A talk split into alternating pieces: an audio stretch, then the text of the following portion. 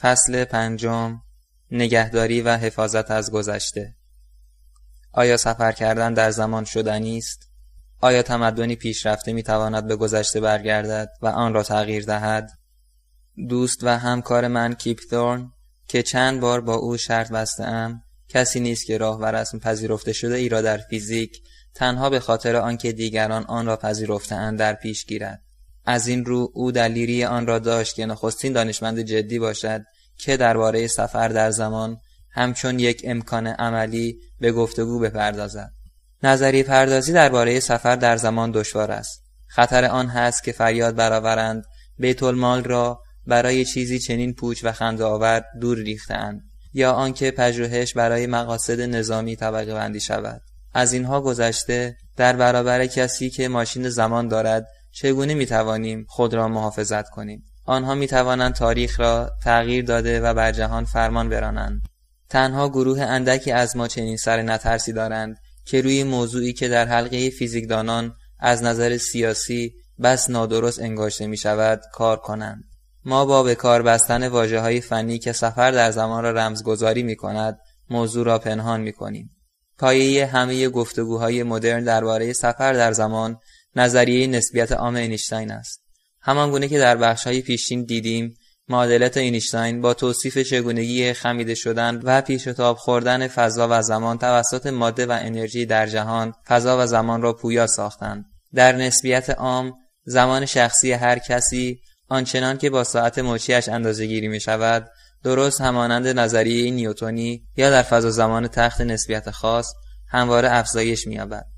اما اینک این امکان هست که فضا زمان چندان پیچ و تاب بخورد که فضاپیمایی به پرواز درآید و پیش از به پرواز درآمدنش به پایگاه خود بازگردد. پاورقی صفحه 196 از آنجا که استیون هاوکینگ که شرطبندی پیشین در این باره را با عدم درخواست عمومیت باخته است همچنان سخت باور دارد که تکینگی های برهنه ناممکن هستند و باید بر پایه قوانین فیزیک کلاسیک مردود شمرده شوند. و از آنجا که کیپ ثورن و جان پرسکیل که شرطبندی پیشین را برده اند همچنان تکینگی های برهنه را چنان اشیاء کوانتومی می نگرند که ممکن است وجود داشته و توسط افقها برهنه شده باشند تا همه گیتی آنها را ببینند. پس هاوکینگ شرطبندی زیر را پیشنهاد می کند و پرسکیل و ثورن میپذیرند که هنگامی که هر شکلی از ماده یا میدان کلاسیک که توان تبدیل شدن به تکینگی در فضا زمان تخت را ندارد از طریق معادلات کلاسیک اینشتین به نسبیت عام پیوند داده شود. آنگاه یک تکامل پویا از شرایط اولیه جنریک یعنی از یک مجموعه باز از داده های اولیه هرگز نمی‌تواند یک تکینگی برهنه به وجود آورد. بازنده به برنده جامگانی برای پوشاندن خود جایزه خواهد داد که پیامی مناسب و به راستی برازنده بر رویش دوخته شده باشد. استیون هافکینگ جان پرسکیل و کیپ ثورن پاسادنا کالیفرنیا 5 فوریه 1997 متن کتاب. کرمچاله ها چنانچه وجود داشته باشند راه چاره محدودیت سرعت در فضا می باشند دهها هزار سال به درازا می کشد که فضاپیمایی با سرعت کمتر از سرعت نور از کهکشان گذر کند. اما می توان از میان یک کرمچاله گذر کرد و به آن سوی کهکشان سر زد و برای شام برگشت. همچنین اگر کرمچاله وجود داشته باشد می توان از آنها سود جست تا پیش از آغاز حرکت به مبدا بازگردیم. پس شاید به این فکر بیفتد که اصلا برای جلوگیری از عظیمتمان موشک را در سکوی پرتاب منفجر کنید. این نگارش دیگری از پارادوکس پدر بزرگ است. اگر به گذشته بازگردید و پیش از تولد پدرتان پدر بزرگتان را بکشید چه خواهد شد؟ البته تنها اگر باور داشته باشید که هنگام سفر به گذشته شما در انجام آنچه دلتان می‌خواهد از اختیار برخوردارید. داستان پدر بزرگ یک پارادوکس است. پاورقی صفحه 202 ریسمان های کیهانی. ریسمان های کیهانی چیزهایی دراز و سنگینی هستند که سطح مقطع کوچکی دارند. آنها ممکن است در مراحل آغازین جهان به وجود آمده باشند. چون ریسمان های کیهانی شکل گرفتن با گسترش جهان باز هم درازتر شدند و اینک یک ریسمان کیهانی می تواند برابر با درازای جهان قابل رویت ما باشد. پیدایش ریسمان های کیهانی توسط نظریه های مدرن ذرات پیشنهاد شد. این نظریه ها بران هستند که ماده در مراحل داغ آغازین جهان در یک فاز متقارن و بسیار همانند آب مایع بود. در هر نقطه و در هر جهت یکسان و نه همچون کریستال های یخ که ساختاری گسسته دارند. زمانی که جهان سر شد تقارن فاز نخستین در نواحی دور به گونه های مختلف می تواند شکسته شده باشد. در نتیجه ماده کیهانی در آن نواحی به حالتهای پایه مختلفی فرو نشست. ریسمان های کیهانی پیکربندی های ماده در مرزهای میان این نواحی است. از این رو شکلگیری آنها پیامد اجتناب ناپذیر این واقعیت بود که نواحی مختلف نمی توانستند حالتهای پایه یکسانی داشته باشند. متن کتاب. این نوشتار درگیر یک بحث فلسفی درباره اختیار نمی شود به جای آن به این موضوع خواهیم پرداخت که آیا قوانین فیزیک اجازه می دهند فضا زمان چنان پیچ و تاب بردارد که یک جسم مایکروسکوپیک مانند فضاپیما به گذشته خود بازگردد مطابق نظریه اینشتین فضاپیما به ناچار با سرعتی کمتر از سرعت محلی نور حرکت می کند و از میان فضا زمان در مسیری که مسیر زمانوار نامیده می شود عبور می کند. از این رو می توان پرسش را با اصطلاحات فنی فرمول بندی کرد. آیا فضا زمان وجود خمهای زمانوار بسته را که دوباره و چند باره به نقطه آغاز خود باز میگردند روا می دارد؟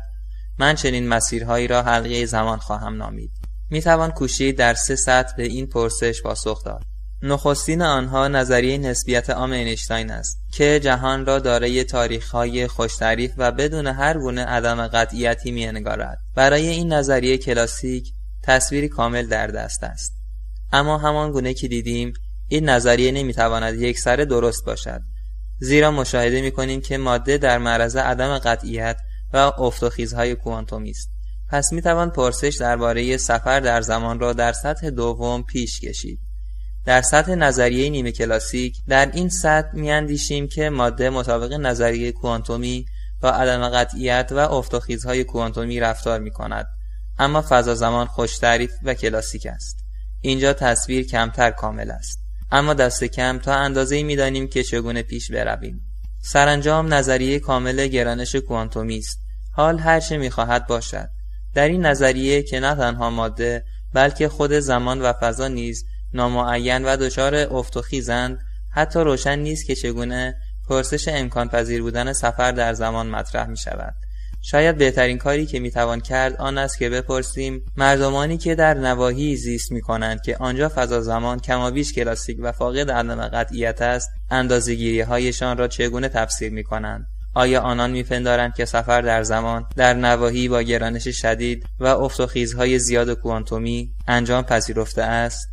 اگر از نظریه کلاسیک آغاز کنیم نه فضا زمان تخت نسبیت خاص و نه فضا زمانهای خمیده که در آغاز شناخته شده بودند سفر در زمان را روا نمی‌دانستند. از این رو هنگامی که در سال 1949 کورت گودل صاحب قضیه گودل فضا زمانی کشف کرد که جهانی بود پر از ماده چرخان که از هر نقطه آن حلقه زمانی میگذشت اینشتین بسیار شگفت زده شد. پاورقی صفحه 205 قضیه ناتمامی گودل. در سال 1931 ریاضیدانی به نام کورت گودل قضیه ناتمامی پرآوازش را درباره سرشت ریاضیات به اثبات رساند. قضیه ناتمامی می‌گوید در هر سیستم سوری اصول موضوعه مانند ریاضیات همواره مسائلی باقی میمانند که بر پایه اصول موضوعی که سیستم را تعریف می کنند نمی‌توانند ثابت و نه رد شوند. به عبارت دیگر گودل نشان داد که مسائلی وجود دارند که با هیچ مجموعه ای از مقررات یا رویه ها قابل حل نیستند. قضیه گودل محدودیت هایی بنیادین بر ریاضیات گذاشت و همچون ضربه بزرگ بر جامعه علمی وارد آمد زیرا باور گسترده‌ای که ریاضیات را نظامی همساز و کامل بر پایه یک تک بنیاد منطقی می‌دانست واژگون ساخت. قضیه گودل اصل عدم قطعیت هایزنبرگ و ناممکن بودن عملی پیگیری تکامل حتی در مورد نظامی جبرگرا که آشوب زده می شود هسته مرکزی مجموعه محدودیت های دانش علمی را تشکیل می دهند که تنها در صده بیستم بشریت به درکشان دست یافت. متن کتاب. پاسخ گودل به یک ثابت کیهانی نیاز داشت که در طبیعت شاید باشد و شاید هم نباشد. اما پاسخهای دیگر اساسا بدون ثابت کیهانی به دست آمده بودند. یک مورد به ویژه جالب دو ریسمان کیهانی اند که با سرعت زیاد از یکدیگر میگذرند. ریسمان های کیهانی را نباید با نظریه ریسمان در هم آمیخت اگرچه با یکدیگر کاملا نامربوط نیستند. آنها چیزهایی هستند که درازا دارند اما سطح مقطعشان کوچک است. پدیدار شدنشان در برخی از نظریه های ذرات بنیادی پیش بینی شده است. فضا زمان در بیرون یک تک ریسمان کیهانی تخت است. اما از این فضا زمان تخت یک گوه کنده شده است که نوک تیزش روی ریسمان قرار دارد. و همانند یک مخروط است. یک دایره بزرگ کاغذی را در نظر بگیرید و قطعی همچون برش کیک از آن ببرید. گوهی که نوکش در مرکز دایره است.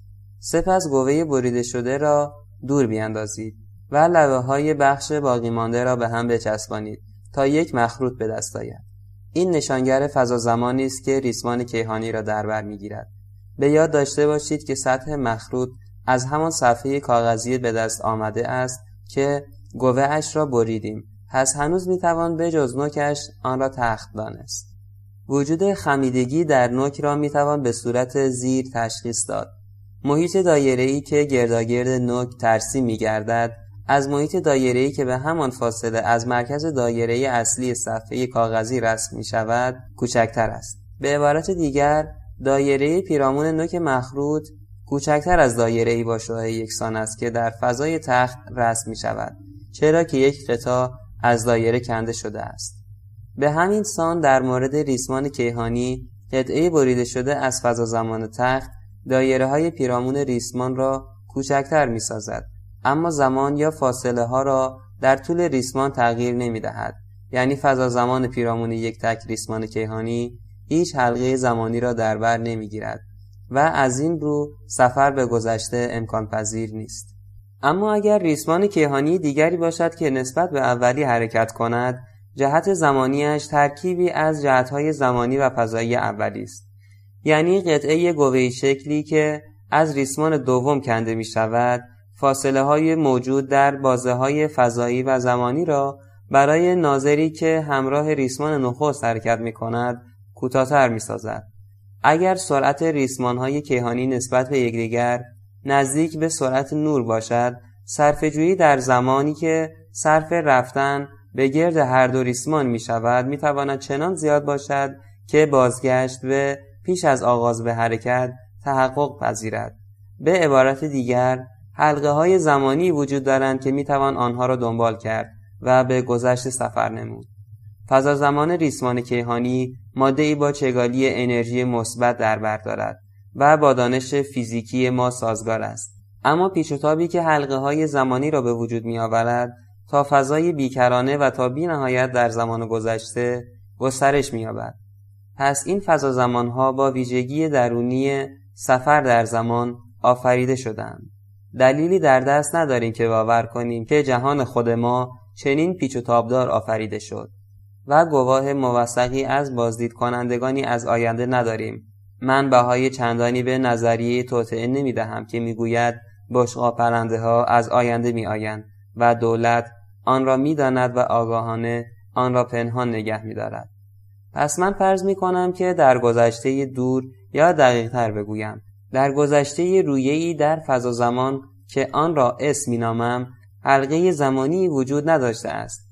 آنگاه پرسیده می شود آیا تمدن پیشرفته ای توانسته است ماشین زمان بسازد؟ یعنی آیا توانسته از فضا زمان آینده اس را چنان دستکاری کند که حلقه های زمانی در ناحیه‌ای کرانمند پدیدار شوند؟ من از ناحیه کرانمند سخن می‌گویم زیرا تمدن هر اندازه پیشرفت کند. احتمالا باز تنها بخش کرانمندی از جهان را می‌تواند به زیر فرمان درآورد. در علم یافتن فرمول بندی درست از یک مسئله اغلب کلید حل آن است و این امر شاهدی بر این است برای تعریف مفهوم یک ماشین زمان کرانمند به سراغ کارهای گذشته خود رفتم سفر در زمان در ناحیه از فضا زمان ممکن است که حلقه های زمانی داشته باشد یعنی مسیرهایی که با سرعتی کمتر از سرعت نور حرکت می کند. اما با این همه به خاطر پیچ و تاب فضا زمان به همانجا و همان زمان آغاز حرکت باز میگردند از آنجا که فرض کردم در گذشته دور حلقه های زمانی وجود نداشته اند باید آنچه یک افق سفر در زمان مینامم وجود داشته باشد مرزی که ناحیه دارای حلقه های زمانی را از ناحیه بدون حلقه های زمانی جدا می سازد. افقهای سفر در زمان همانند افقهای سیاچاله ها هستند. افق سیاچاله ها توسط پرتوهای نوری شکل می گیرد که به دشواری از فرو رفتن در سیاچاله گریختند. افق سفر در زمان توسط پرتوهای نوری شکل می گیرد که در آستانه دیدار و تلاقی با خودشان هستند. سپس آنچه را که یک افق تولید شده کرانمند مینامم یعنی افقی که توسط پرتوهای نوری که همگی از یک ناحیه بسته پدیدار می‌شوند همچون معیار خود برای ماشین زمان در نظر می‌گیریم به عبارت دیگر پرتوهای نوری شکل دهنده افق سفر در زمان از بی نهایت یا از یک تکینگی نمی آیند بلکه از ناحیه کرانمند سرچشمه می گیرند که حلقه های زمانی را در بر دارد. یعنی همان ناحیه هایی که تمدن پیشرفته ما قرار است بیافرینند. با پذیرش این تعریف به عنوان جایپای یک ماشین زمان خواهیم توانست ماشینی را به کار ببریم که راجز پنروز و من برای بررسی تکینگی ها و سیاچاله ها طراحی کردیم حتی بدون کاربرد معادلات اینشتین می توانیم نشان دهیم که به طور کلی یک افق ساخته شده کرانمند پرتوی نوری را در بر دارد که عملا با خودش دیدار می کند. یعنی پرتوی نوری که بارها و بارها به یک نقطه باز می گردد. هر بار که نور برمیگردد بیشتر و بیشتر به سوی آبی گرایش مییابد و تصویرها آبی و آبیتر می قله های موج یک تپش نور به یکدیگر نزدیک و نزدیکتر می شوند و نور در بازه های کوتاه و کوتاهتر زمانیش دور می‌زند. در واقع ذره نور حتی اگر بدون برخورد با یک تکینگی خمشی در یک ناحیه کرانمند بارها و بارها بگردد صرفا تاریخی کرانمند دارد که با سنجه زمانی خودش تعریف می شود. شاید اگر یک ذره نور تاریخش را در زمانی کرانمند به پایان رساند مهم به نظر نرسد. اما من می توانم ثابت کنم که مسیرهای متحرکی وجود دارند که با سرعتی کمتر از سرعت نور حرکت می کنند و عمری صرفا کرانمند دارند. اینها می توانند تاریخهای ناظرانی باشند که در نواحی کرانمند پیش از افق گیر افتادهاند و تندتر و تندتر به گردش خود ادامه می دهند تا در مدتی کرانمند به سرعت نور برسند. پس اگر بیگانه زیبارویی در یک بشقا پرنده شما را به ماشین زمانش دعوت کرد مراقب باشید. شاید درون یکی از این تله تاریخ های تکرار شونده که عمر محدودی دارند بیفتید. این نتایج به معادلات اینشتین وابسته نیستند بلکه تنها به آن وابسته اند که فضا زمان چگونه باید پیچ و تاب بردارد تا در ناحیه‌ای کرانمند حلقه های زمانی تولید نماید. اما اینک می‌توان پرسید تمدن پیشرفته چه ماده ای را باید به کار بگیرد تا فضا زمان را پیچ و تاب دهد و ماشین زمانی با اندازه محدود بسازد. آیا این ماده می تواند مانند فضا زمان ریسمان کیهانی که پیشتر توصیف کردم همه جایش چگالی انرژی مثبت داشته باشد؟ فضا زمان ریسمان کیهانی این الزام مرا که حلقه های زمانی در نواحی کرانمند پدیدار شوند برآورده نساخت. اما شاید کسی بیاندیشد این تنها به خاطر درازای نامحدود ریسمان کیهانی است. شاید کسی تصور کند که بتواند با استفاده از حلقه های کرانمند ریسمان کیهانی ماشین زمان کرانمندی بسازد و همه جا چگالی انرژی مثبت داشته باشد. بدبختانه باید کسانی مانند کیپ را که می‌خواهند به گذشته بازگردن ناامید ساخت. با شگالی انرژی مثبت در همه جا نمی‌توان به گذشته بازگشت می‌توانم ثابت کنم که برای ساختن یک ماشین زمان کرانمند به انرژی منفی نیاز داریم. چگالی انرژی در نظریه کلاسیک همواره مثبت است. از این رو ماشین های زمان با اندازه محدود در این سطح کنار گذاشته می شوند. اما در نظریه نیمه کلاسیک که رفتار ماده مطابق نظریه کوانتومی و فضا زمان خوشتری و کلاسیک انگاشته می شود وضعیت فرق می کند. اما در نظریه نیمه کلاسیک که رفتار ماده مطابق نظریه کوانتومی و زمان خوشتری و کلاسیک انگاشته می شود وضعیت فرق می کند همچنان که دیدیم اصل عدم قطعیت نظریه کوانتومی بدان معناست که میدانها همواره حتی در فضای ظاهرا توهی افت دارند و چگالی انرژیشان نامحدود است پس باید کمیت نامحدودی را کسر کرد تا به چگالی انرژی کرانمند که در جهان مشاهده می کنیم دست یابیم. این کسر کردن می تواند دست کم به طور موضعی چگالی انرژی را منفی کند. حتی در فضای تخت می توان حالتهای کوانتومی را یافت که در آن چگالی انرژی به طور موضعی منفی است. اما انرژی کل مثبت می باشد شاید کسی شگفت زده بپرسد آیا این مقادیر منفی واقعا موجب پیچ و تاب فضا زمان به گونه ای مناسب جهت ساخت یک ماشین زمانی کرانمند می شود به نظر می رسد که چنین باشد. همان گونه که در بخش چهار دیدیم های کوانتومی به معنای آن است که حتی فضای ظاهرا توهی پر از های ذرات مجازی است که با یکدیگر پدیدار می‌شوند از یکدیگر جدا می‌شوند و سپس به سوی یکدیگر باز میگردند و یکدیگر را نابود می‌سازند. یکی از های ذره مجازی دارای انرژی مثبت و دیگری دارای انرژی منفی است. در حضور یک سیاهچاله ذره دارای انرژی منفی ممکن است درون سیاهچاله بیفتد و ذره با انرژی مثبت به بینهایت بگریزد و در آنجا چنان پرتویی که انرژی مثبت را از سیاهچاله حمل می کند پدیدار گردد.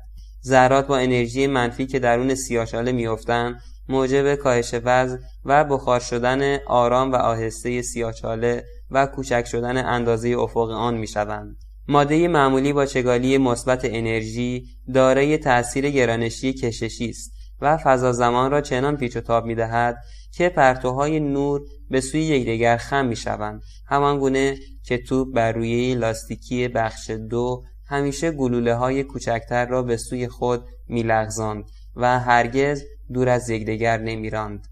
این بدان معناست که سطح افق یک سیاهچاله در طول زمان تنها افزایش مییابد و هرگز کاهش نمییابد. اگر افق سیاهچالهای بخواهد کاهش یابد چگالی انرژی روی افق باید منفی باشد و فضا زمان را چنان پیچ و تاب دهد که موجب دور شدن پرتوهای نور از یکدیگر شود. این را نخستین بار کمی پس از زاده شدن دخترم هنگامی که به رخت خواب می‌رفتم دریافت نمودم. نمی‌گویم چند سال پیش بود اما همکنون یک نوه دارم که پسر است.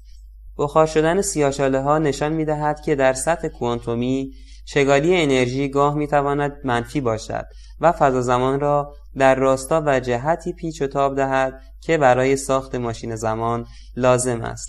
از این رو می توان اندیشید که تمدنی بسیار پیشرفته ترتیبی می دهد که برای ساختن ماشین زمانی که توسط چیزهای ماکروسکوپیک همچون فضاپیما مورد استفاده قرار می گیرد چگالی انرژی به اندازه کافی منفی باشد.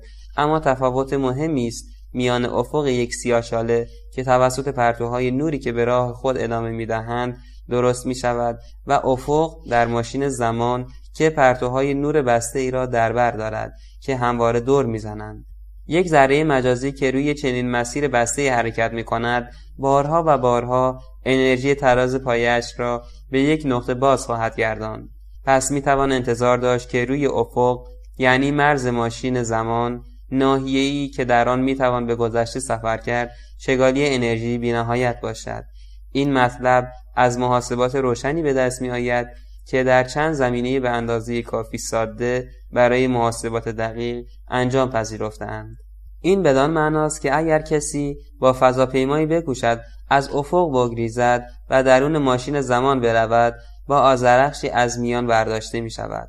از این رو آینده سفر در زمان سیاه می نماید. آیا می توان آن را سفید کور کننده خواند؟ چگالی انرژی ماده وابسته به حالتی است که در آن می باشد پس امکان دارد تمدنی پیشرفته بتواند به وسیله انجماد یا با از میان برداشتن ذرات مجازی که در حلقه بسته میگردند چگالی انرژی را در مرز ماشین زمان کرانمند سازند. اما روشن نیست که چنین ماشینی پایدار باشد. کمترین آشفتگی همچون گذر کسی از افق برای سوار شدن به ماشین زمان می‌تواند جریان ذرات مجازی را به راه اندازد. و تیر آزرخش از کمان رها شود. فیزیکدانان باید آزادانه و بی آنکه کسی به آنان بخندد درباره این پرسش بحث و گفتگو کنند. حتی اگر معلوم شود که سفر در زمان ناشدنی است. مهم است که بدانیم چرا ناشدنی است.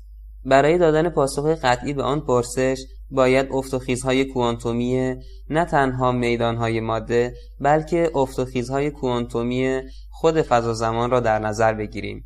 شاید کسی فکر کند که اینها تا اندازه موجب ناروشنی و ابهام در مسیرهای پرتوهای نور و در کل مفهوم ترتیب زمانی می شوند.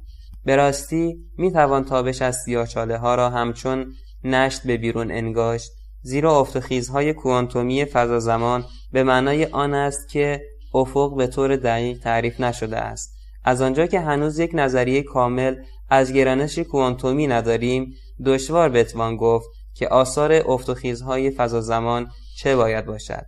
با این همه می توانیم امیدوار باشیم که نشانگرهایی از جمع تاریخهای فاینمن که در بخش سه توصیف شد به دست آوریم. هر تاریخی فضا زمانی خمیده است با میدانهای ماده درونش. از آنجا که باید همه تاریخهای ممکن را و نه آنها که برخی معادلات را برآورده می‌سازند جمع کنیم. عمل جمع زدن باید شامل فضا زمانهایی شود که به اندازه کافی خمیدهاند که برای سفر به گذشته مناسب باشند. پس پرسش این است که چرا سفر در زمان همه جا رخ نمی دهد پاسخ آن است که سفر در زمان به راستی در مقیاس میکروسکوپیک در حال انجام است اما ما متوجه آن نمی‌شویم.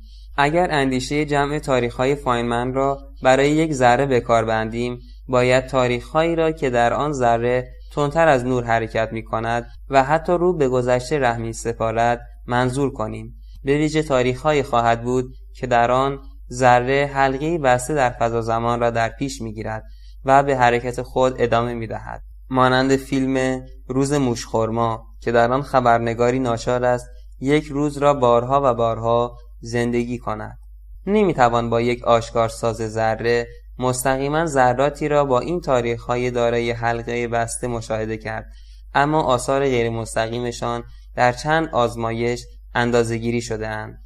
یکی از آنها جابجایی کوچک در نور گسیل شده از اتمهای هیدروژن می باشد که توسط الکترون هایی که در یک حلقه بسته حرکت می کنند ایجاد شده است. دیگری نیروی کوچک میان صفحه های فلزی موازی است که ناشی از این واقعیتند که تعداد تاریخ های حلقه بسته در میان صفحه ها اندکی کمتر از تعداد تاریخ های حلقه بسته در ناحیه بیرون صفحات است.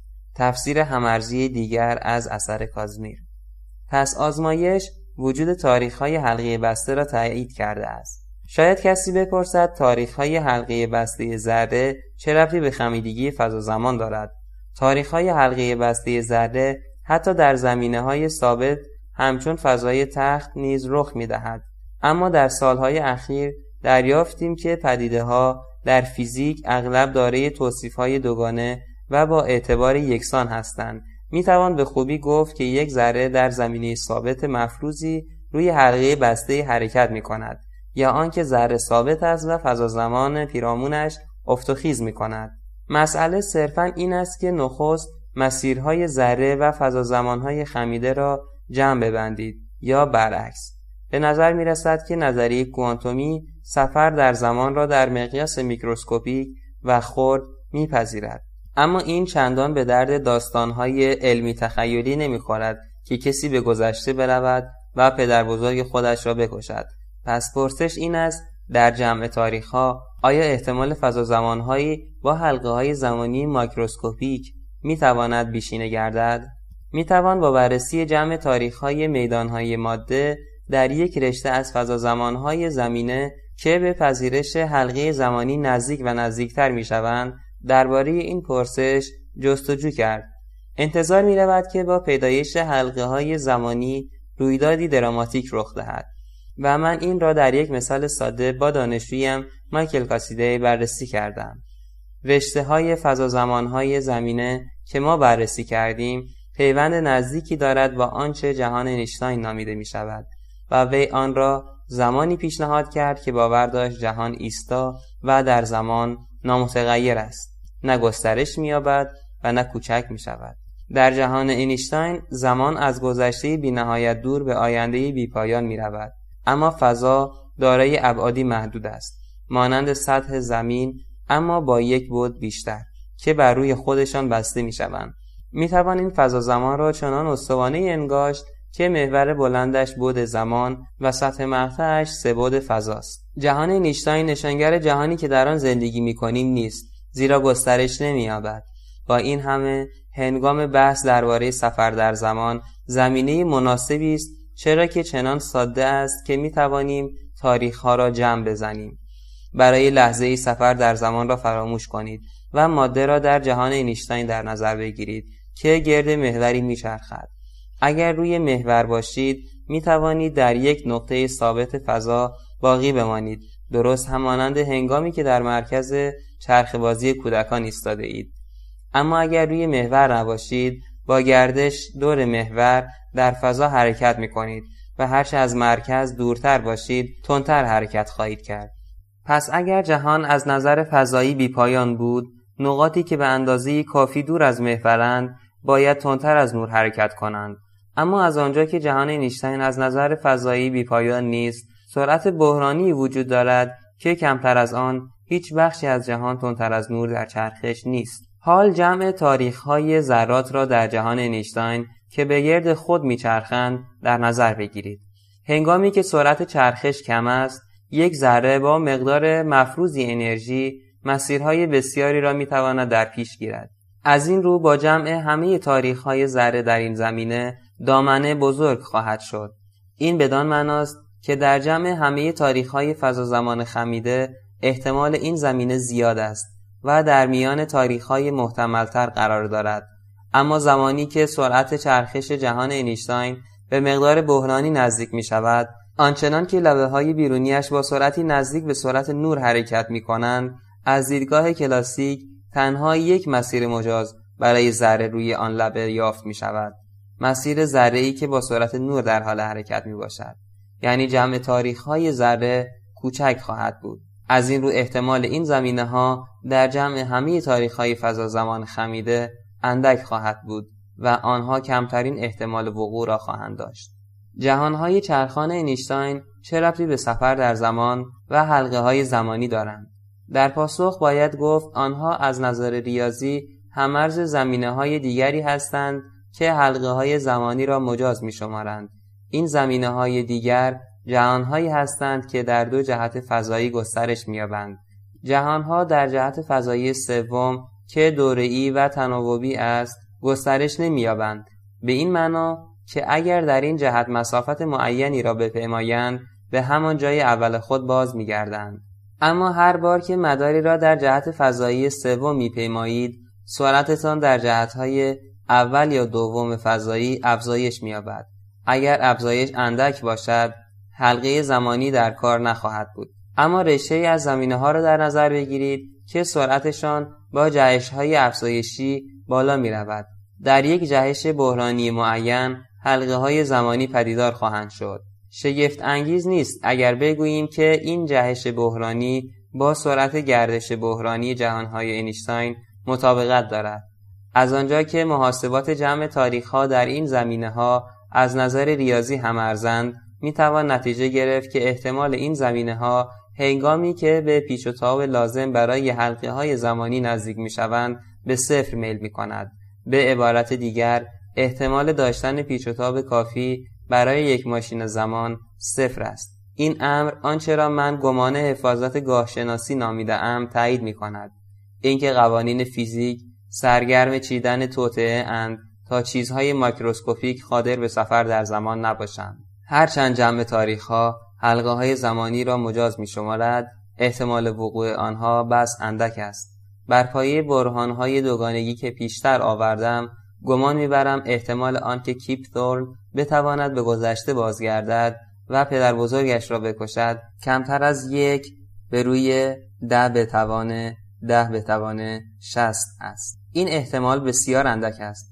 اما اگر خوب به تصویر کیپ بنگرید یک حاله کمرنگ پیرامون آن خواهید دید. این همان احتمال اندکی است که حرامزاده از آینده به گذشته سفر کند و پدر بزرگش را بکشد. از این رو او واقعا سر جایش نیست. تیپ و من به عنوان مردان قمارباز روی این چیزهای عجیب و غریب شرط میبندیم. گرفتاری آنجاست که دیگر نمی‌توانیم شرط ببندیم چون هم اکنون هر دو هم عقیده ایم از سوی دیگر من با هیچ کس دیگری شرط بندی نمی کنم شاید او از آینده آمده باشد و بداند که سفر در زمان به وقوع پیوسته است. شاید بپندارید که این بخش از کتاب بخشی از تلاش حکومت برای پنهان نگه داشتن سفر در زمان است. ممکن است حق با شما باشد. پایان فصل پنجم.